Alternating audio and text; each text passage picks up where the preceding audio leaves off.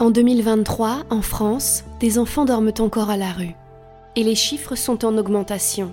C'est le résultat du baromètre publié par la Fédération des acteurs de la solidarité et de l'UNICEF. De plus en plus, nous accueillons des personnes euh, isolées femmes qui sont enceintes, mais également des, familles euh, monoparentales.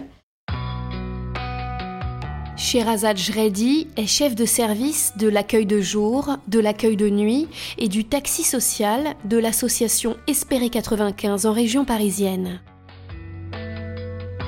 Depuis le mois de janvier 2023 euh, jusqu'à ce jour, donc c'est 16 883 personnes que nous avons pu euh, accueillir au sein de notre accueil de jour. On observe une explosion des demandes. Ce sont des personnes qui se présentent à nous euh, quotidiennement pour tenter d'avoir une mise à l'abri et de pouvoir prendre attache avec le 115 pour pouvoir bénéficier d'une solution plus pérenne.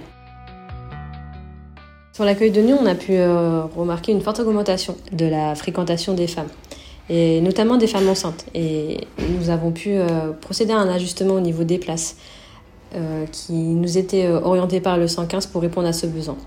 Les personnes accueillies présentent de, de, plus en plus de troubles psychologiques qui peuvent être liés à des pathologies, à des parcours migratoires, mais également à des situations d'errance qui sont difficiles. La problématique également psychiatrique est assez récurrente, hein, avec des symptômes qui sont parfois même décuplés euh, durant la nuit, qui sont avec des sources d'angoisse.